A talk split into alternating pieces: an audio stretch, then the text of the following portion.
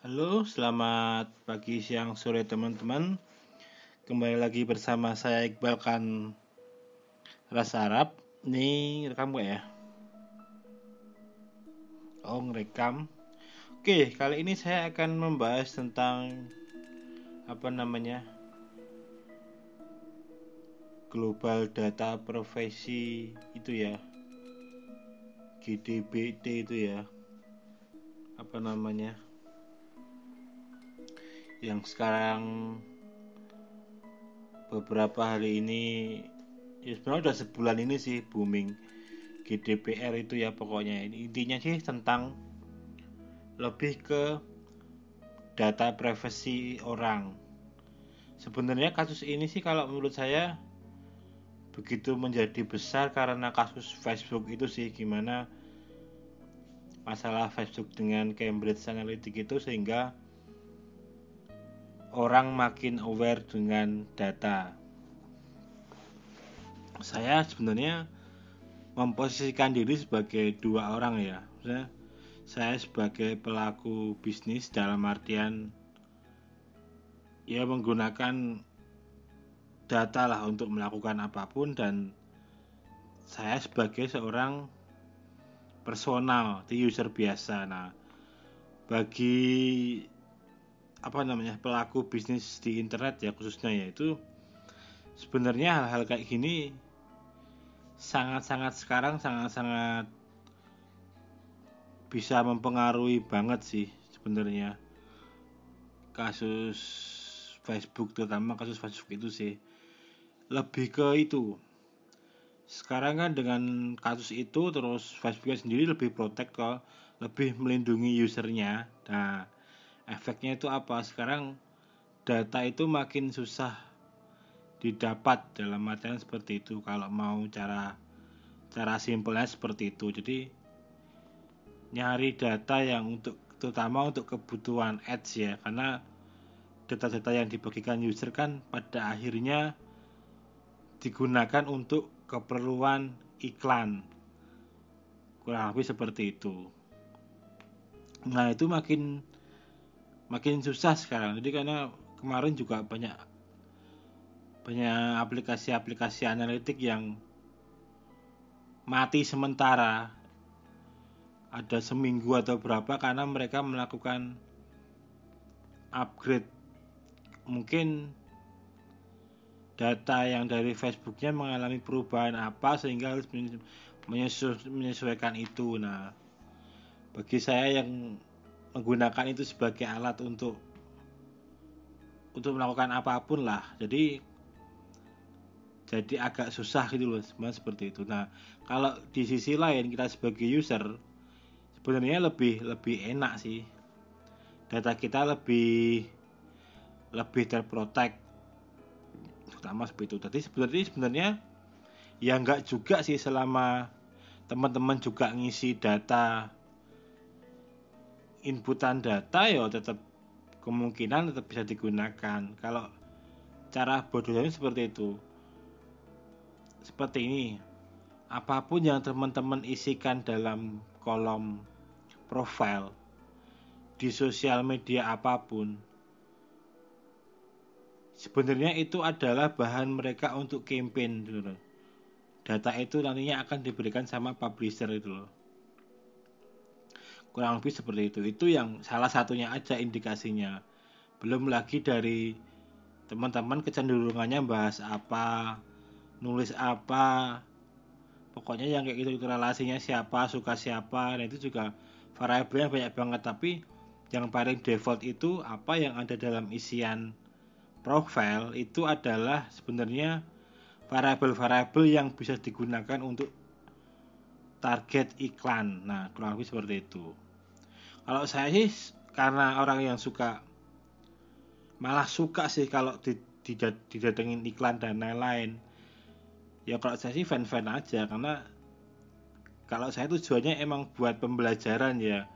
Kalau sampai saya dapat iklan tertentu selalu ada buat pelajaran dulu berarti ini dia tadi saya melakukan action apa yang sehingga mendapatkan iklan ini. Jadi nah gunanya buat apa? Oh berarti begini bisa begini toh. Ha, suatu saat kita akan melakukan campaign atau apa pun lah yang bertujuan untuk apa pun juga bisa menggunakan metode itu tuh kurang lebih seperti itu. Nah kembali lagi ke GDPR ini ya. Sebenarnya di Google sendiri terutama di Google Analytics ya eh, Google AdSense ya sebenarnya. Tanpa dikasih tahu GDPR ini tuh itu udah kayak syarat sih kayak kalau di Google AdSense itu pemberian halaman apa namanya polis dan disclaimer itu harus ada. Itu karena itu syarat syarat untuk di approve websitenya atau apa nantinya bisa diiklani AdSense itu seperti itu karena sebenarnya Google juga dari dulu udah udah ngasih tahu sih bahwa data yang dia tangkap nanti akan digunakan untuk kebutuhan iklan bla bla bla bla. Nah, kurangnya seperti itu. Namun sekarang peraturan yang baru ini terutama yang dari negara-negara yang menggunakan regulasi yang GDP ini ya itu harus ada yang kelihatan misal dalam bentuk pop up atau apa atau apa nah negara-negara yang apa namanya sih yang aware atau negara-negara yang menggunakan regulasi GDP ini lebih banyak sekarang ini. Negara EU, EU Eropa, United atau apa. Pokoknya Eropa lah, Italia, mana-mana mana-mana itu. Dan walaupun ada beberapa negara yang nggak ikut itu juga, tapi memang rata-rata negara negara-negara Eropa. Jadi kalau teman-teman targetnya negara Eropa harus mencantumkan itu informasi tentang itu. Nah, sekarang apa sih yang harus teman-teman lakukan untuk jika teman-teman pro dengan apa namanya ini dengan GDPR ini? Nah, pertama tadi di info tentang polis itu loh di halaman info tentang polis dan apa-apa itulah itu teman-teman harus ada. Terus yang kedua disclaimer. Juga teman-teman harus ada menjelaskan bahwa teman-teman mengambil data itu. Walaupun sebenarnya ini bukan murni data yang teman-teman ambil loh ya. Ketika teman-teman itu memasang pixel retargeting Google menggunakan Google AdSense sebenarnya mereka tuh mengambil data itu. Dah walaupun teman-teman nggak menggunakan itu teman-teman menggunakan pihak ketiga, pihak kedua yang mengambil data. Nah, info itu harus teman-teman infokan ke usernya. Seperti itu. Dan harus ada informasi bahwa dia mensetujui datanya itu untuk diambil atau enggak. Kalau di Google Analytics sendiri sekarang udah mulai ada pop-up-nya yaitu udah defaultnya kalau teman-teman ngakses kalau teman-teman pakai Google Analytics nanti dia akan keluar sendiri bahwa Google boleh mengambil cokisnya enggak gitu yes atau no. Kalau teman-teman no ya udah dia nggak akan nggak akan ngambil. Tapi kalau teman-teman yes ya udah nanti dia bisa ngambil. Nah itu sebenarnya ada nanti ada waktu. Waktu yang bisa digunain buat ngambil tuh berapa bulan atau berapa minggu gitu setelah itu ya nanti mau harus ngulangi lagi kalau mau ngambil data itu. Sebenarnya bersama kayak Facebook juga sih sebenarnya. Dulu sebelum kasus dengan apa namanya analitik ini CA ini Cambridge Facebook itu lumayan lama dia nyimpen kalau kita dapat tokennya token Facebooknya itu. Jadi setahun lebih masih connect tuh kayaknya. Kalau Facebook saat sekarang token-token kalau teman-teman connect pakai app-nya Facebook dan lain-lain itu sekarang itu cuma tiga bulan. Jadi kalau tiga bulan teman-teman nggak nggak di apa namanya tiga bulan otomatis akan di delete. Gitu. bukan delete diputus. Jadi nggak bisa ngambil lagi harus approval lagi. Nah sama kayak Twitter juga. Twitter itu juga seperti itu. Dulu itu lumayan lama sekarang Twitter itu sebulan kalau nggak salah. Jadi kalau teman-teman pernah teman-teman masuk ke website login pakai itu nanti langsung connect. Nah kadang-kadang kan ada permissionnya kan. Dia bisa nge-tweet bisa apa bisa apa. Kalau yang jahat itu kan tahu-tahu kalau teman-teman login pakai Twitter dia langsung nge-tweet sendiri. Nah sebenarnya itu manfaatin fitur itu dan itu diperbolehkan sebenarnya. Dan kita secara sadar ngeklik approval allow jadinya yo dia bisa melakukan action itu. Nah untuk yang auto auto update atau apa ngambil data itu nah di Twitter itu sekarang maksimal satu bulan kalau nggak salah tokennya itu. Jadi kalau teman-teman udah satu bulan ya tokennya langsung expired itu waktunya dan lain-lain itu. Dulu juga lama karena saya lumayan lumayan nyimpen banyak lumayan nyimpen banyak token ya dulu waktu apa nama itu zaman zaman kuis kuis apa itu loh. Dan itu bisa langsung saya action ke misal follow orang nge-tweet orang apa tanpa kita tahu passwordnya teman-teman karena udah dapat tokennya itu. Nah kurang lebih seperti itu. Nah kembali lagi ke GDPR ini kalau teman-teman mau mau istilahnya aware dengan ini saya peduli yo. Itu tadi yang, yang tak seperti tadi. Pertama harus ada halaman polisi itu tadi. Harus ada halaman apa namanya deskripsi itu tadi. Disclaimer kok disclaimer terus teman-teman harus pakai SSL jadi biar biar lebih secure lah kurang lebih seperti itu. Terus ada informasi-informasi penting lagi ketika ada email ada apa itu tidak menyalahi aturan tidak spamming dan lain-lain. Terus button-button yang keluar itu harus jelas. Istilahnya nggak nipu lebih seperti itu. Karena sekarang banyak kan iklan-iklan tuh yang button downloadnya nipu dan lain-lain. Nah kalau sudah hal, hal seperti itu. Kalau teman-teman lakukan itu di negara negara-negara Eropa itu teman-teman bisa kena hukum kalau memang dia selalu ngasus hukum. Nah, parahnya lagi, kalau teman-teman hostingnya itu di negara-negara itu, ya kemungkinan bisa di take down juga, karena sebenarnya GDPR ini nggak nggak jauh beda sama apa namanya uh, itu loh ya, yang hak cipta itu loh sebenarnya apa itu?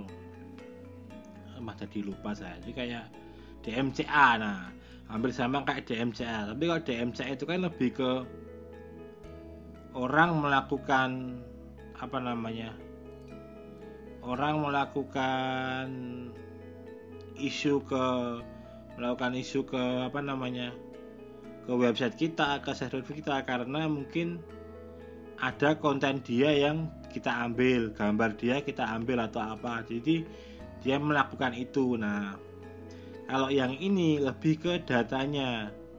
Ketika orang itu tidak setuju datanya diambil, ternyata teman-teman ambil.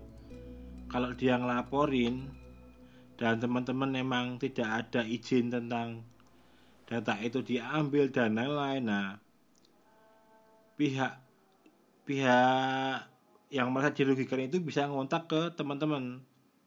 Ngontak ke server. Nah kalau teman-teman itu ke negara-negara yang tidak negara-negara yang pro dengan GDPR ini bisa di take down. Jadi emang harus harus benar-benar hati-hati sekarang. Tapi teman-teman paham ya GDP itu apa. Pokoknya ah kurang lebih seperti itulah kayak proteksi tentang tentang diri data diri user. Nah kurang lebih seperti itu aja penjelasan dari saya. Kalau teman-teman trafficnya banyak yang dari Eropa negara e EU itu ya harus mending aware dengan seperti ini daripada di blog di isu dan lain-lain. Mending ikut ikut aturan aja lah. Ya walaupun efeknya akan lebih susah kan nyari data dan sebenarnya kalau teman-teman juga nggak melakukan traffic dari ads entah itu Google entah itu Facebook sebenarnya nggak nggak banyak begitu terasa juga sih. Terus kalau pakai itu terus jadi di index itu juga sebenarnya nggak nggak ngaruh juga. Cuman sayangnya nanti kalau cuma di take down itu aja sih. Di isu terus nggak pro DMCA teman-teman nggak perlu ke DDP langsung disikat hilang websitenya. Jadi pemilihan server ke negara-negara yang walaupun teman peduli tapi milih yang negara yang nggak peduli GDPR itu juga sebenarnya benar juga bagus juga. Ini bukan saya pro dengan yang nggak suka GDPR ya karena ini ini hukum sih. Jadi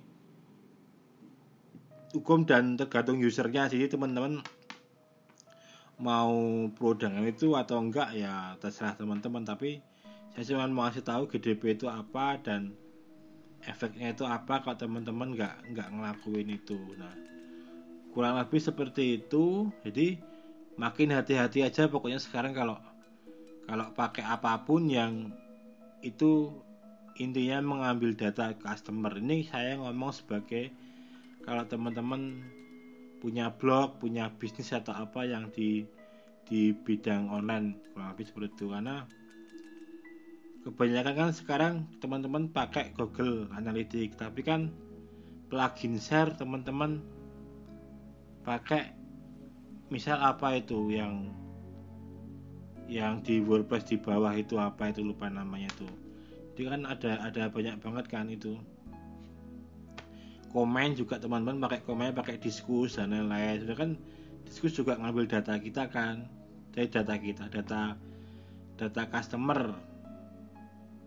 Data user kalau data customer. Nah lebih seperti itu? Nah kalau kita nggak sadar hal seperti itu dan mungkin pihak ketiganya itu nggak aware dengan masalah GDPR itu kita bisa kena juga tuh sebenarnya kena dampak juga. Apalagi teman-teman hostingnya di negara yang pro dengan GDPR ini. Jadi lebih berhati-hatilah kalau teman-teman sadarkan sekarang hampir semua situs yang udah ternama ya situs media sosial ya. LinkedIn, Twitter, Facebook apa. Dia menggunakan memberitahu tentang informasi tentang cokis tentang pemanfaatan data itu. Dan itu nge-pop up terus ya itu ya. Link ini hanya hampir dua minggu ini masih ada terus. Ya, mungkin saya rasa karena pengaruh itu tadi GDPR itu tadi jadi mau nggak mau mereka memperlakukan itu secara general. Jadi nggak nggak cuma dari negara yang yang pro dengan itu. Ya tadi Itali mana mana mana mana itu tapi ke seluruhnya. Jadi emang emang peduli kurang lebih seperti itu. Nah pokoknya segitu aja penjelasan saya tentang GDPR itu. Moga-moga teman-teman paham ya intinya aja GDPR itu apa kurang lebih seperti apa oke? Sekian dulu podcast dari saya. Kembali lagi di podcast selanjutnya. Salam olahraga